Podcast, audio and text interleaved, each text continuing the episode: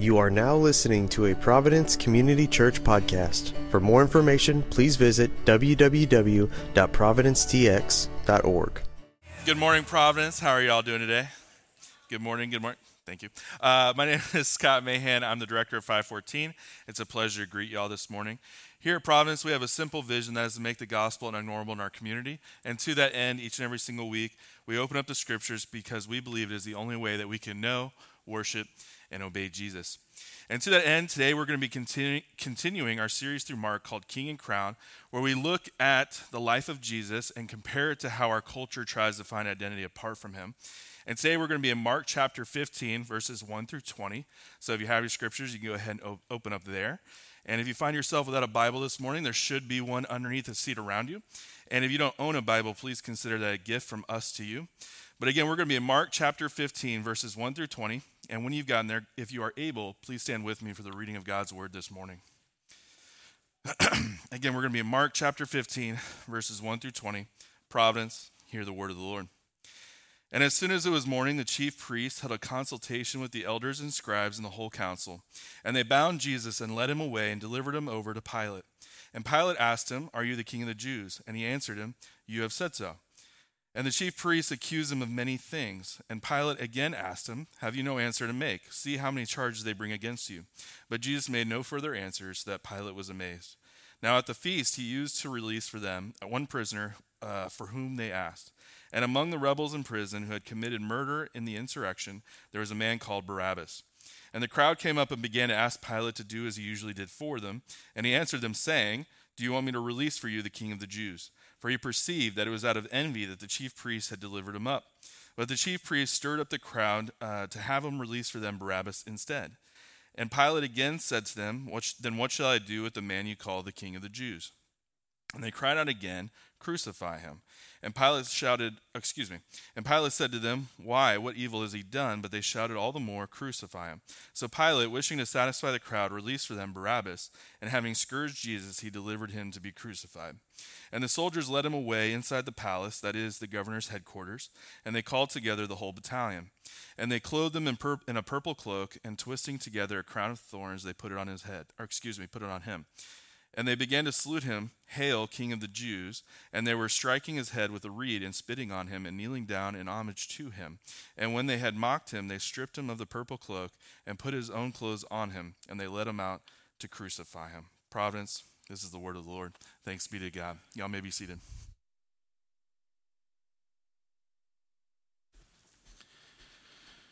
Good morning, everyone.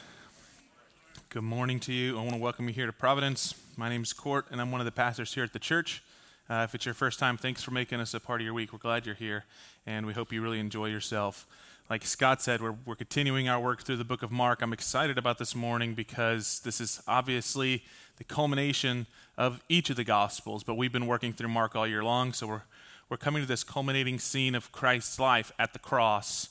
And, um, and it's, it's one of the most important uh, chapters, obviously, of the book, but also it's, it's one of the most important scenes in all of human history, namely that Jesus is going to be the substitution uh, for us, and his trial, his crucifixion, and obviously his resurrection is at the center of the gospel story. So I'm excited to get into it.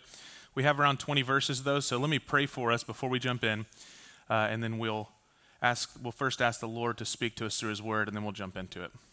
If you'll bow your heads, I'll pray. Father, thank you for your word. Thank you that you've preserved it. Thank you that you have given us such a, a privilege and an opportunity to open it freely. And we ask now that 2,000 years, more than 2,000 years later,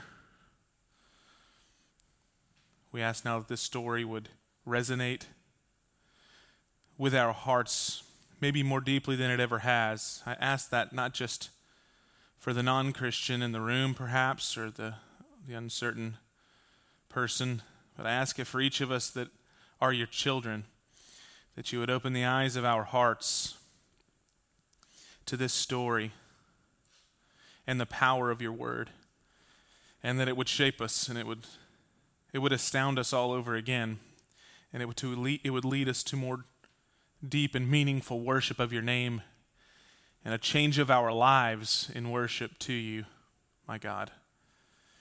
And I also ask, my God, that you would meet the needs of each and every one of us in this room, the things that we know and the things that we do not know. Through the power of your word and the ministry of your Holy Spirit, we ask that you would now minister to us. We trust your promise that you're here with us, Jesus, and we submit ourselves to you. We pray these things in Jesus' good name.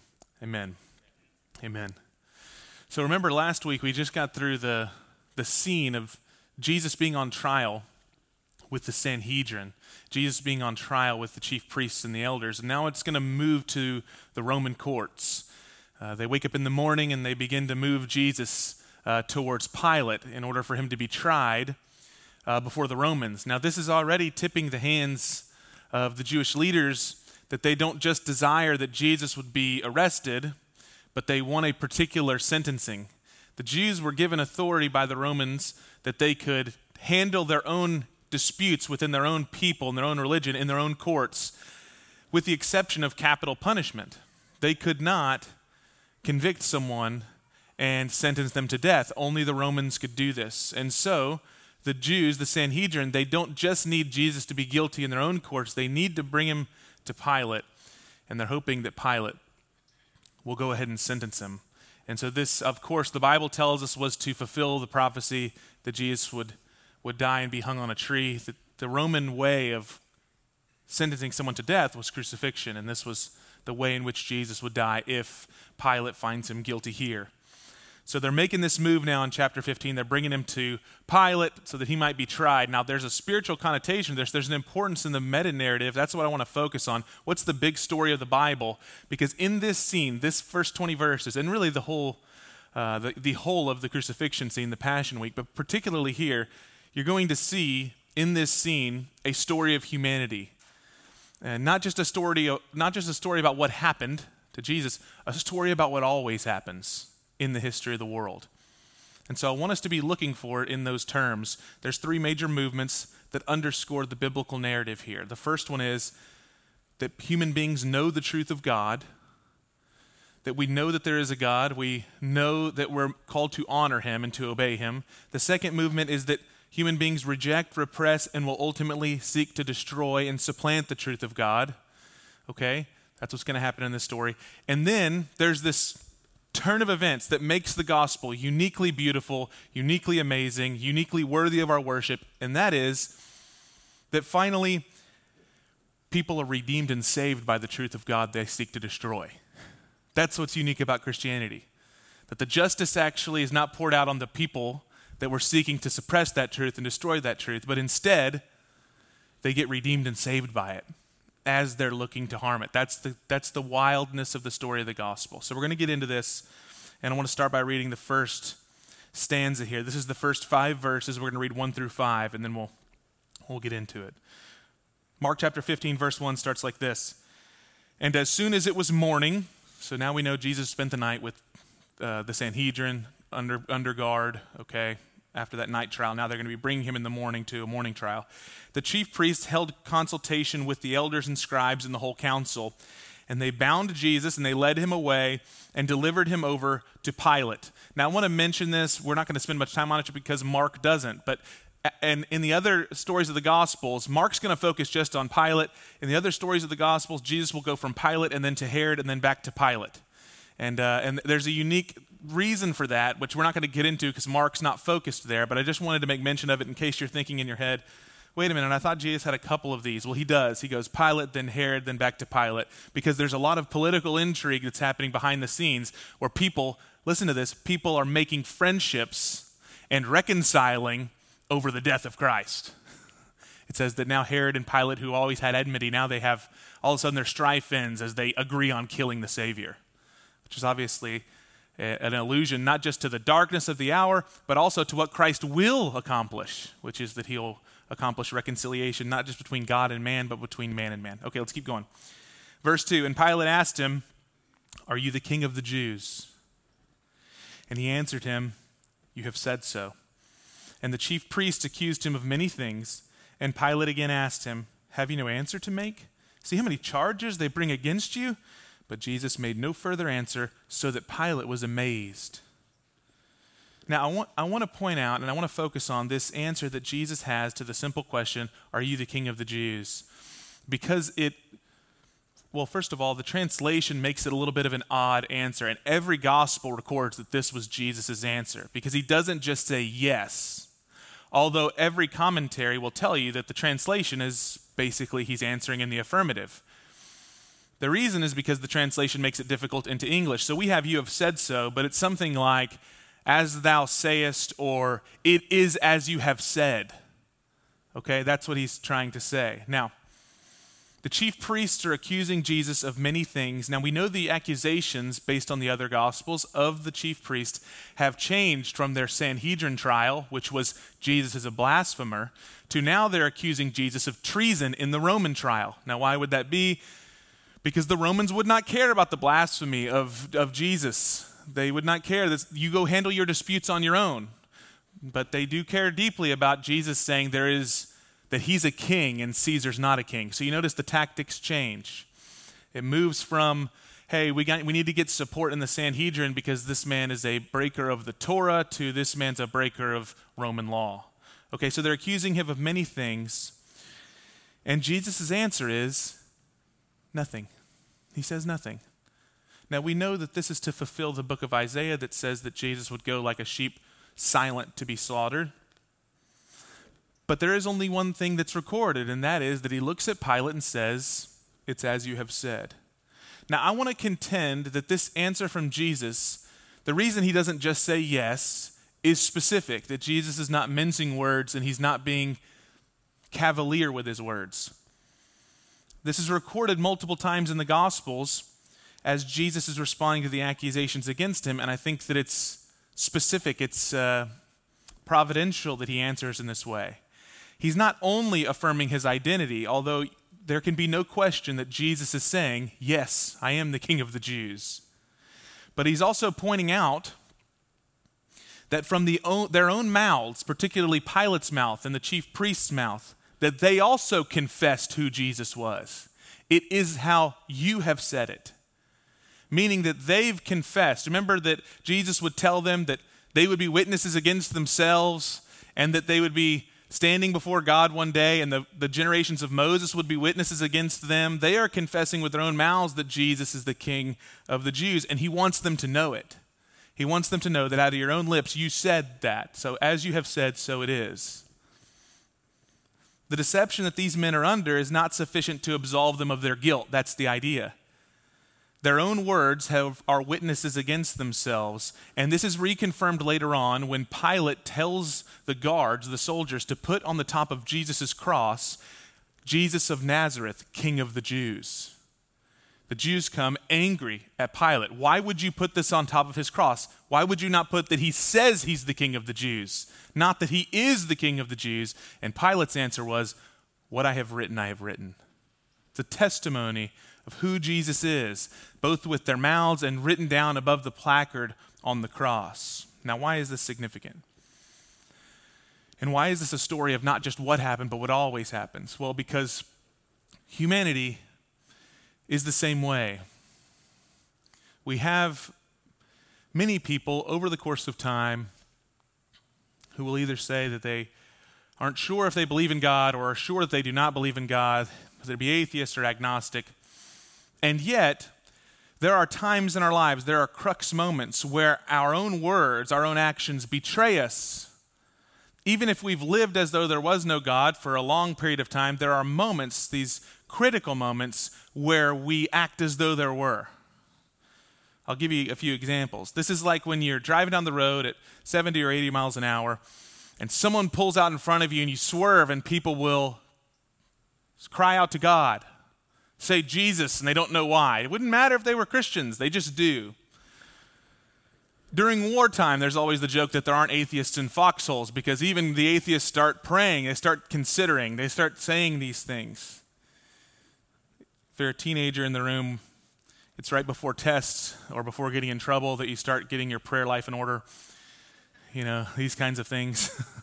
um, when a relative gets sick, you might start bargaining with God. Or just, people will say, well, I'll just try it out in case it is real.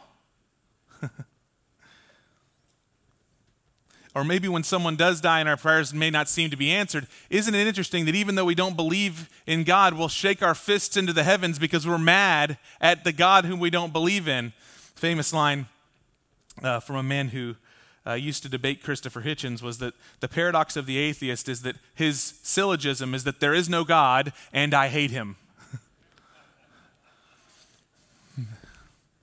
You see, human beings cannot help but confess with their lives and even when, with their mouths when the rubber meets the road that there is a God.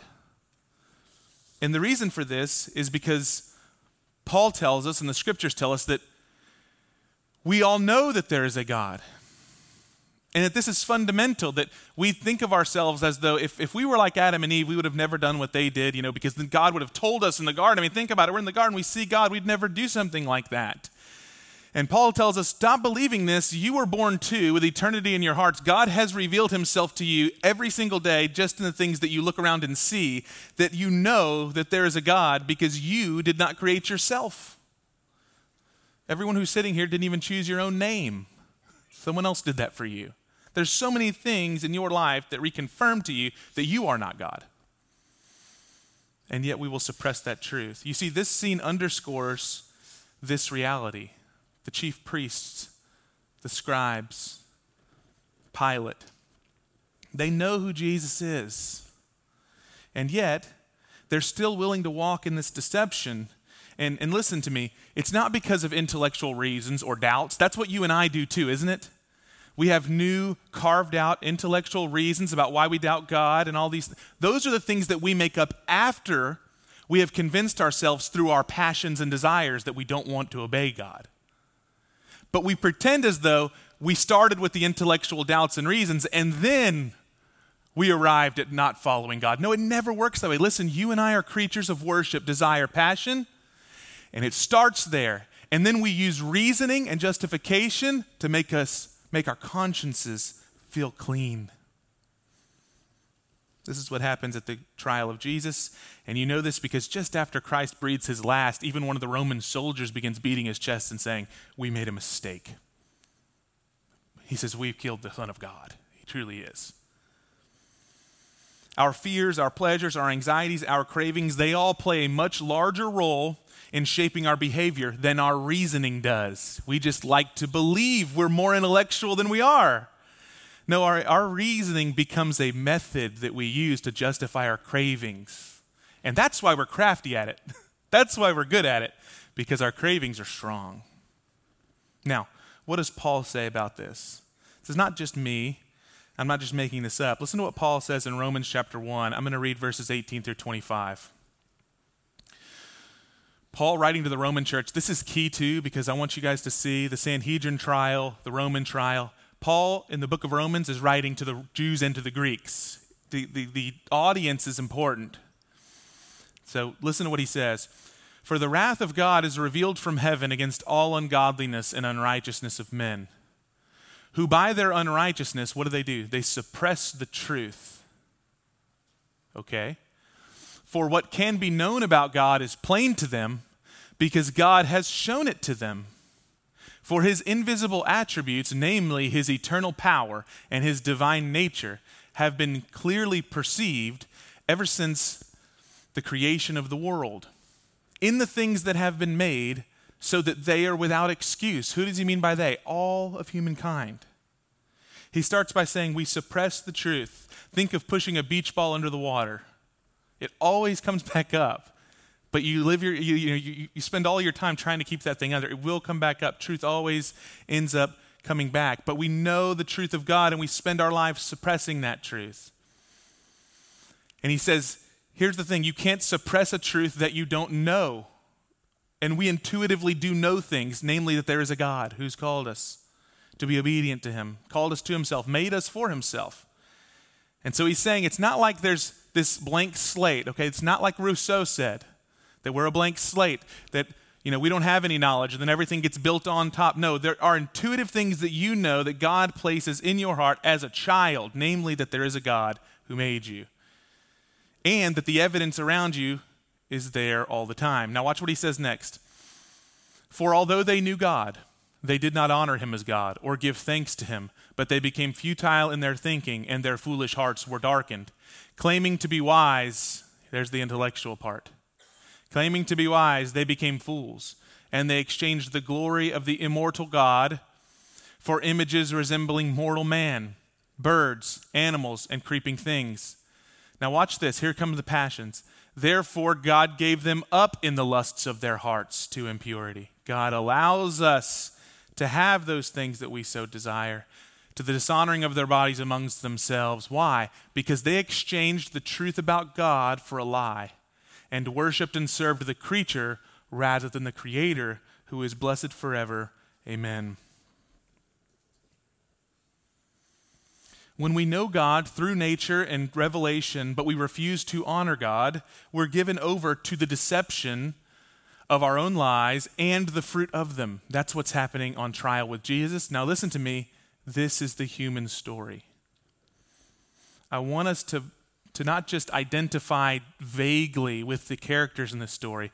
The point of the Passion Week and why everyone rejects Christ is to remind us that that's where humanity stands that there's Christ and everyone else who did not receive him. He came to his own, his own did not receive him. Now, part of that is for the Jews, and part of that is for humanity.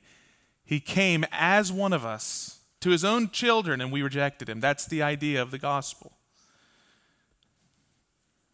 Now, we, we could, if we're not careful, say things like, well, how could everyone not see that what was happening to Jesus was unjust? I mean, they you know, they put him on trial at night. They're doing all these crazy things. How could no one see it? How could they do it?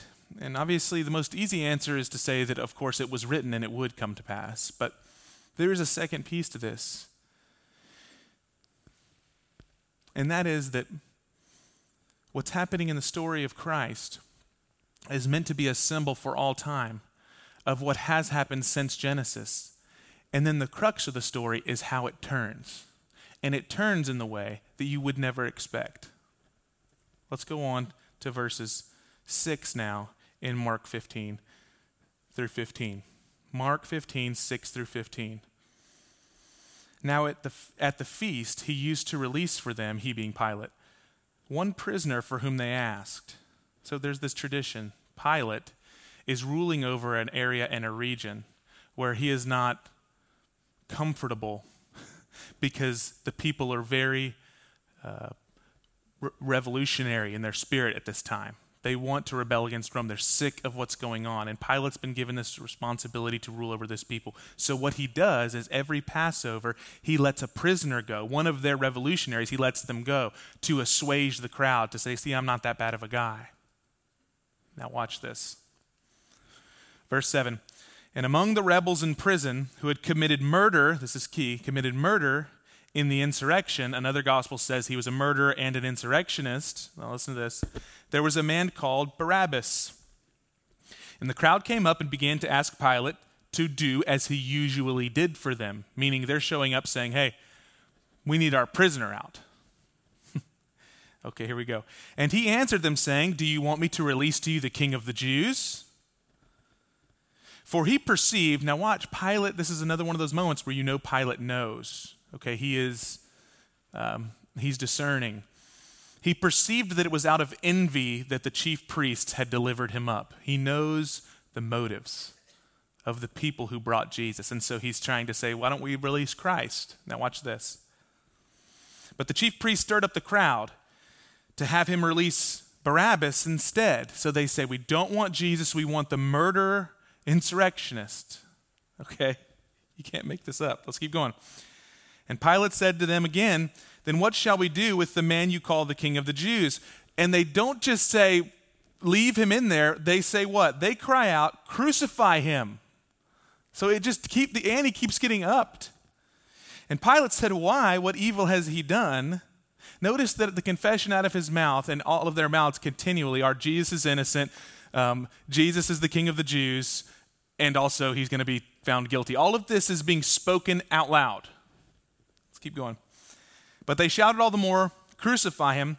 Listen to this last line. So Pilate, wishing to satisfy the crowd, so out of a desire to satisfy the bloodlust of the crowd, not out of justice, he released for them Barabbas, and having scourged Jesus, if you want in your Bible to underline that, scourge Jesus, it might be one of the most um, euphemistic lines in all of the Bible, the most understated. The scourging of Jesus Christ was one of the most brutal things that you could ever imagine. You can watch Passion of the Christ or other things. I wouldn't encourage you to, to watch it with your littlest ones, but it's very brutal. And they delivered Jesus over to be crucified. Now, Pilate makes this decision to release Barabbas and to crucify Christ in order to keep this riot from happening that seems to be starting to boil up. He wants to keep the peace of the people. They're crying out, Crucify him. He's just trying to get the crowds to calm down. Now, the chief priest, listen to this, the people meant to lead Israel in holiness and to await for their Messiah, they stir up the crowds to ask for an insurrectionist instead of the Messiah. Think about that. It's just total inversion. Rather than believe and choose God, they side with the one who made an assault on Rome. This insurrection theme is important, and it's important because of what it's telling us about the meta narrative of Scripture. And I'll get to it in a moment. But the idea is that human beings like this, in not just these people here, but I want you guys to see this is a human condition, that we too, when under, under deception, will always reject Christ outright. This is Jew and Greek alike. This is the theme.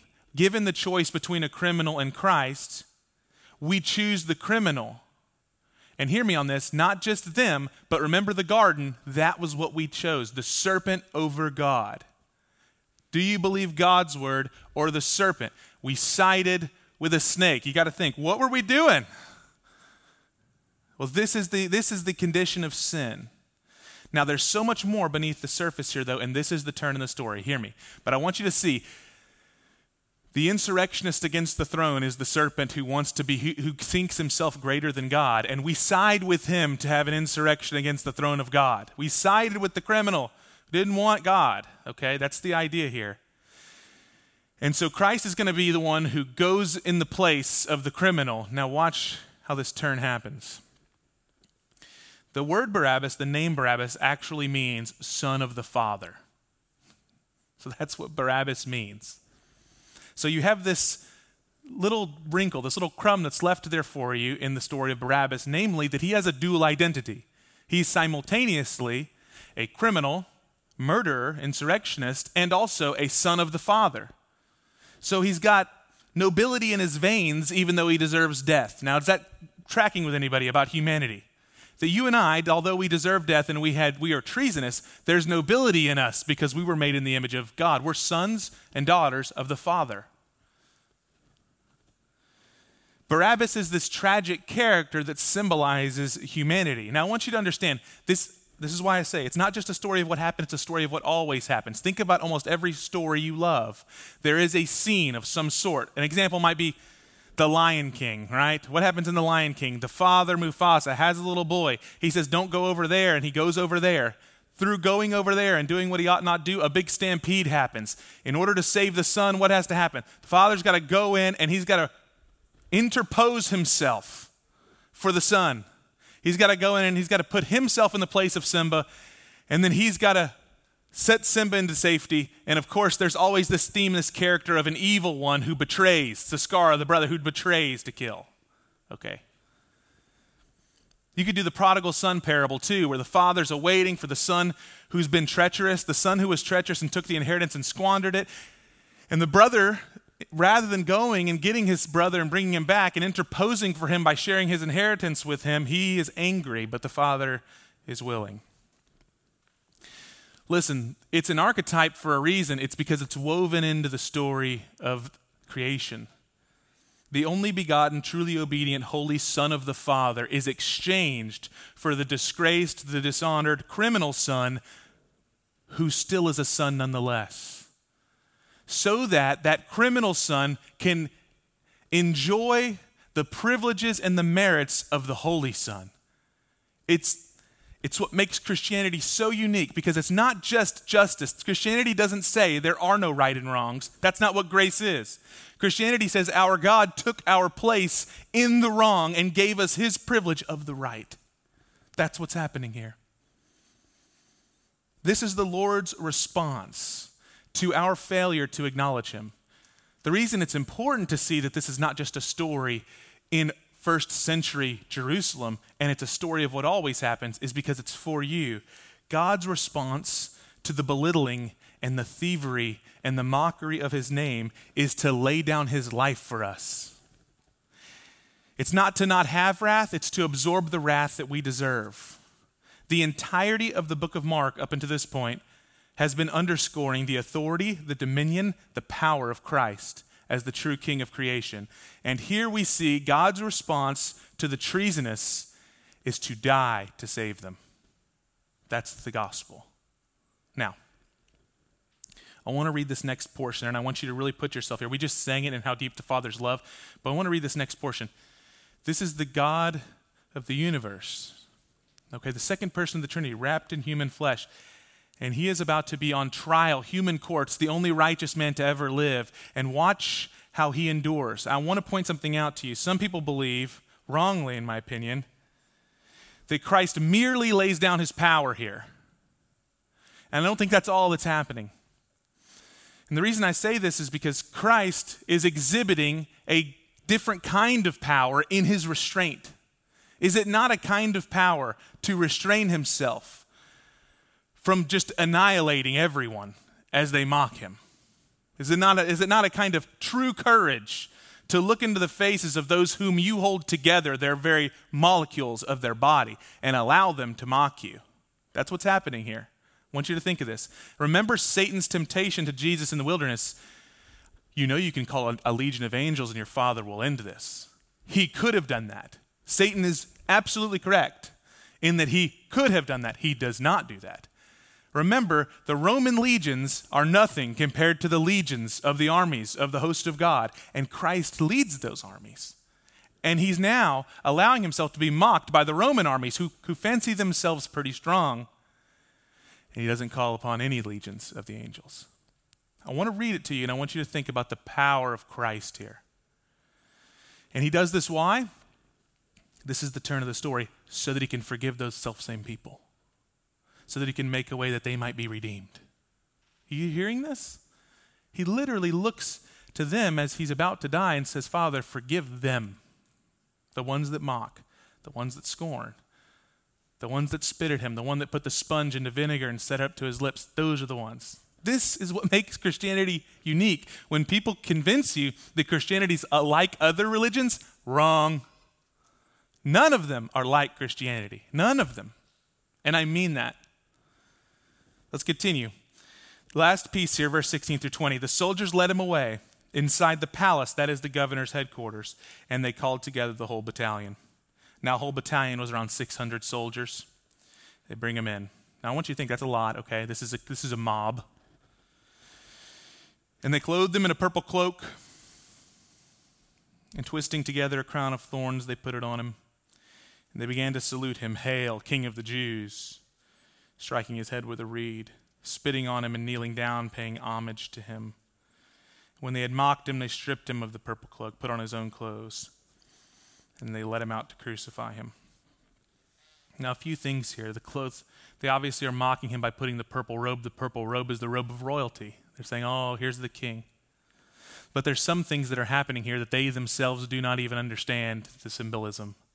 They take a crown of thorns, they put it on his head. What do we know in the scriptures about the thorns?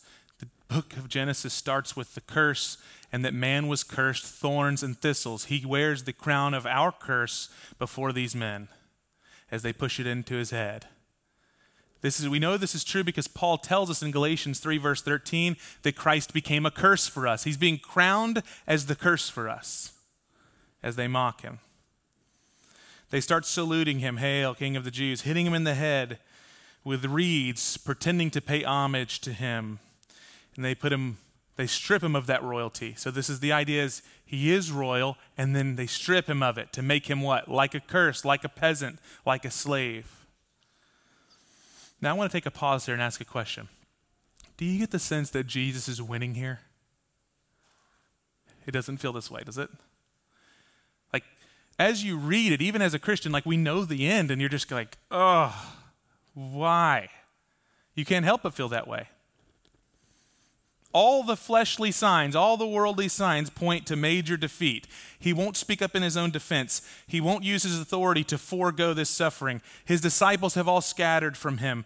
The religious leaders, the Roman leaders, and even the crowds have turned against him. The verdict's been given. He's going to the cross.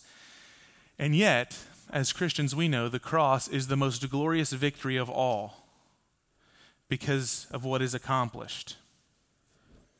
This is the turn of the story. If the movements are all of humanity knows the truth, the second movement is all of humanity suppresses the truth, rejects the truth, tries to destroy the truth.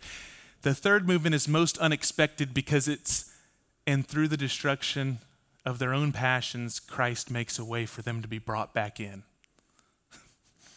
all of humanity, through their passions against God, was the means through which God brought them back to Himself. That's the love of God manifest to us. He loves us in this way, dying for us. So the, the question then is what do we do about this? What should we do? Well, the first is simple worship. Worship. Is there any question as to why the Bible tells us Christ is worthy of a name that is above every name? It's because there is no other man that has ever done this or will ever do what Christ has done. There is no equal. We also worship because we can be sure we are loved by God because of the gospel at the cross. Even if you've never had Holy Ghost goosebumps when you read the Bible in the morning, you can know God loves you. You know why? Because of the cross. Because of the cross, you can know God's disposition towards you is that He was willing to endure that for you. C.S. Lewis had a famous line to say that if you were the only one to have ever lived, the only human ever to live on the earth, Christ would have still gone to the cross for you. Because that is who God is, his love for those whom he has created. And you can be certain of this. Our worship, listen to me, should be commensurate to the value of Christ's sacrifice. So, what does that mean? In other words, endless, total, all consuming. We are totally His. When someone says something like, You're such a Christian zealot, you should say, There, that is, there is no other kind. you, of your, your, your love for Christ, you'll never get to a point where like you really need to balance that out. you really, whoa, you know, don't get too extreme on the love for Jesus thing. Second, is it should lead us to enduring faithful obedience. This text underscores for us the confidence that you and I can have and ought to have in Jesus Christ, no matter the circumstances. The strength offered to us in the face of adversity here is unparalleled. Our King not only shows us the way, he paves the way on how to live in the face of hardship. For the Christian, the darker that the night gets, the stronger our faith should arise. The more difficult the road gets, the more hopeful the Christian should become. And the reason for this is because here at the cross, we learn that God delights in grand overtures of turns of fortune. God enjoys telling stories like this, and you and I are characters in his stories. You see, God doesn't just snatch victory from the jaws of defeat. It's not, God doesn't do Hail Marys in the last seconds like, oh, we thought it was going to be close. He doesn't, that's not what's happening here, okay? These aren't last second shots at the buzzer. No, God delights in meticulously and providentially guiding situations, allowing human will, frailty, brokenness to devolve almost past the darkest point, letting the powers of darkness revel and delight for a time, for a moment, and then instantly he will reveal that all of it was to bring about the ultimate victory and for his glory and the good of his people, it had to happen this way. It's the most shaming thing to the powers of darkness that they crucified the Lord of glory and made a way for you and me. They loathe it. Why does Satan loathe the gospel in this way? Because it scorns him. The fool that he is is put on display. And this is how God holds the nations in derision. The book of Psalms says, The nations plot and rage in vain. They fight each other with wars, and I laugh at them. because all of them are like water in his hands. He delights in these grand overtures of turns of events where the enemy thinks, finally, we've got him cornered. I mean, think of this Red Sea, right? God loves it. Now, for you and I, it's kind of depressing, all right? I'm going to be honest. It gets tough, doesn't it?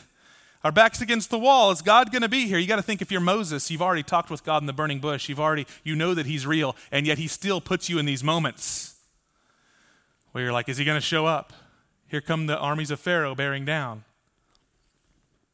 How about Joseph? You can go through the story of Joseph. This is how God operates. He takes Joseph through the prisons and it keeps getting worse. You think he's going to get out of slavery? No, he goes, Potiphar's wife ends up accusing him of something he didn't do and he goes down worse further. Then he gets a dream from God. He interprets dreams. He thinks he's going to get out, but he doesn't. He ends up staying there longer.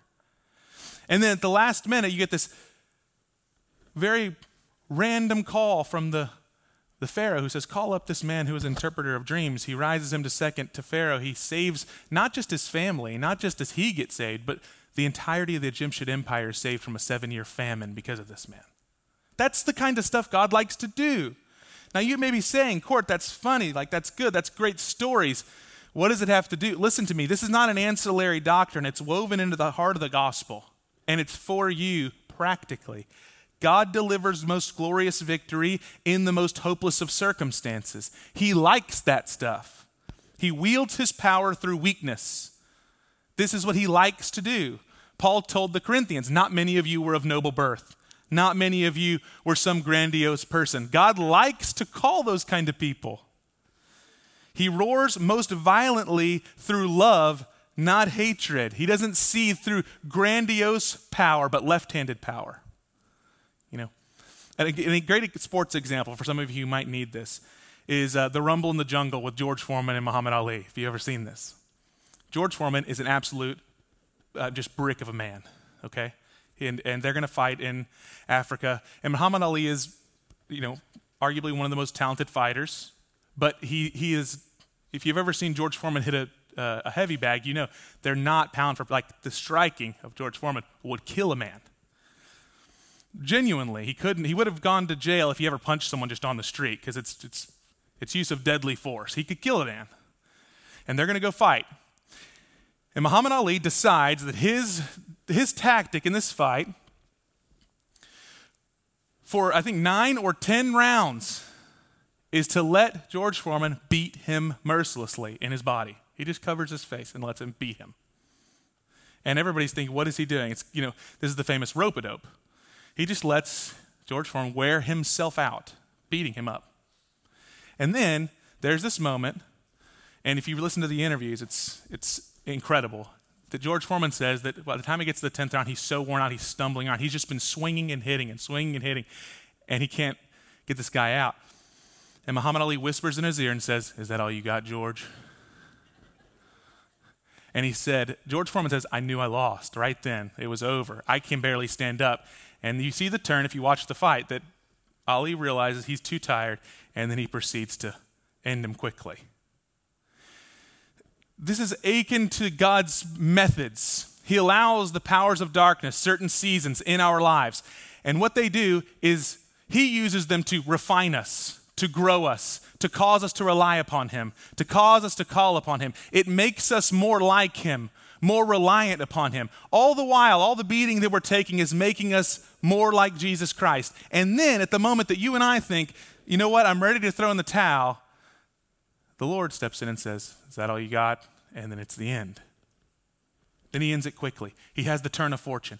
Then you realize, you ever had this moment in your life that it's like 10 years after you were about ready to quit everything, you realize that it had to happen that way and God was with you all along? You know what never happens? At year five, you know that. You know what else doesn't happen? The night before it all turns around, you don't feel that way, do you? Some of you are in that now. You're in the middle of that. When I say these things, it frustrates the mess out of you. I get it. Hear me, friends. We have to know the God whom we serve. It's why Christians can laugh in the midst of difficulty and hardship, because we know this is how He operates. And hear me, this is why you have things like Paul being in prison saying, Rejoice. And the Lord always, I say, rejoice. He says, whether by life or by death, God always works this way. It will be for my deliverance. Paul knew if he was going to shed blood, it would turn around on the Romans and God would conquer them. Or if they didn't shed his blood, were, God was going to deliver him in some miraculous way. So he's just preaching the gospel to the guards. He's just living his life because this is how God moves. So I want to close with this. This is from the, the book of Hebrews. You don't have to turn there. I'm just going to read it to you. This is the application for you if you're a Christian this morning. Hear the word of the Lord. Consider him who endured such hostility against himself so that you may not grow weary or faint hearted. In your struggle against sin, you have not yet resisted to the point of shedding your blood. And then he says, thir- verse chapter 13 verse 6, so we can confidently say, the Lord is my helper. I will not fear. What can man do to me? Like Christ, remember, He is with you. Listen, we haven't shed any blood. I pray that we don't have to, but hear me, friends. Endure. This is how God operates is to gain glory and bring you joy through the suffering. Not around it, through it. If you're not a Christian this morning, I want to say this. I implore, I implore you to consider Christ. The self same Christ that, ex- that exchanged his own precious, precious life for Barabbas so that Barabbas can go free, that's the extension of that self same offer to you this morning. Though you and I have been charged rightly for our crimes, we have also been extended the amnesty to be sons of the Father again. And so, if you're not a Christian, I want to say, repent and believe in the Lord Jesus Christ. There is none like him. He is incomparable. Everything else is a counterfeit, and he does love you. Let me pray for us. Father, we thank you for the story of the cross because it not only humbles us, but it exalts us. It humbles us be- because we deserve that kind of humiliation, but it exalts us in a way that is utterly unmerited. The grace you pour out on us, you lift us up with you and seat us with you in heavenly places. Thank you, Lord Jesus, that you exchange yourself for me Thank you that you gave me my name again, a name that only you could give as a son. I pray that for those under the sound of my voice, my friends, that you would strengthen their feeble knees, lift their drooping eyes, and encourage them that even if they be suffering, that you, my God, can and will sustain us. And that just as the victory was gained through the cross, that you will have the victory in our lives. Give us courage now, we ask, God. And help us as we take of your supper to be satisfied in you, satiated in you. And help us to sing with the truth, not just of your word, but the true conscience and a sincere faith that you've given us. In Jesus' name, amen.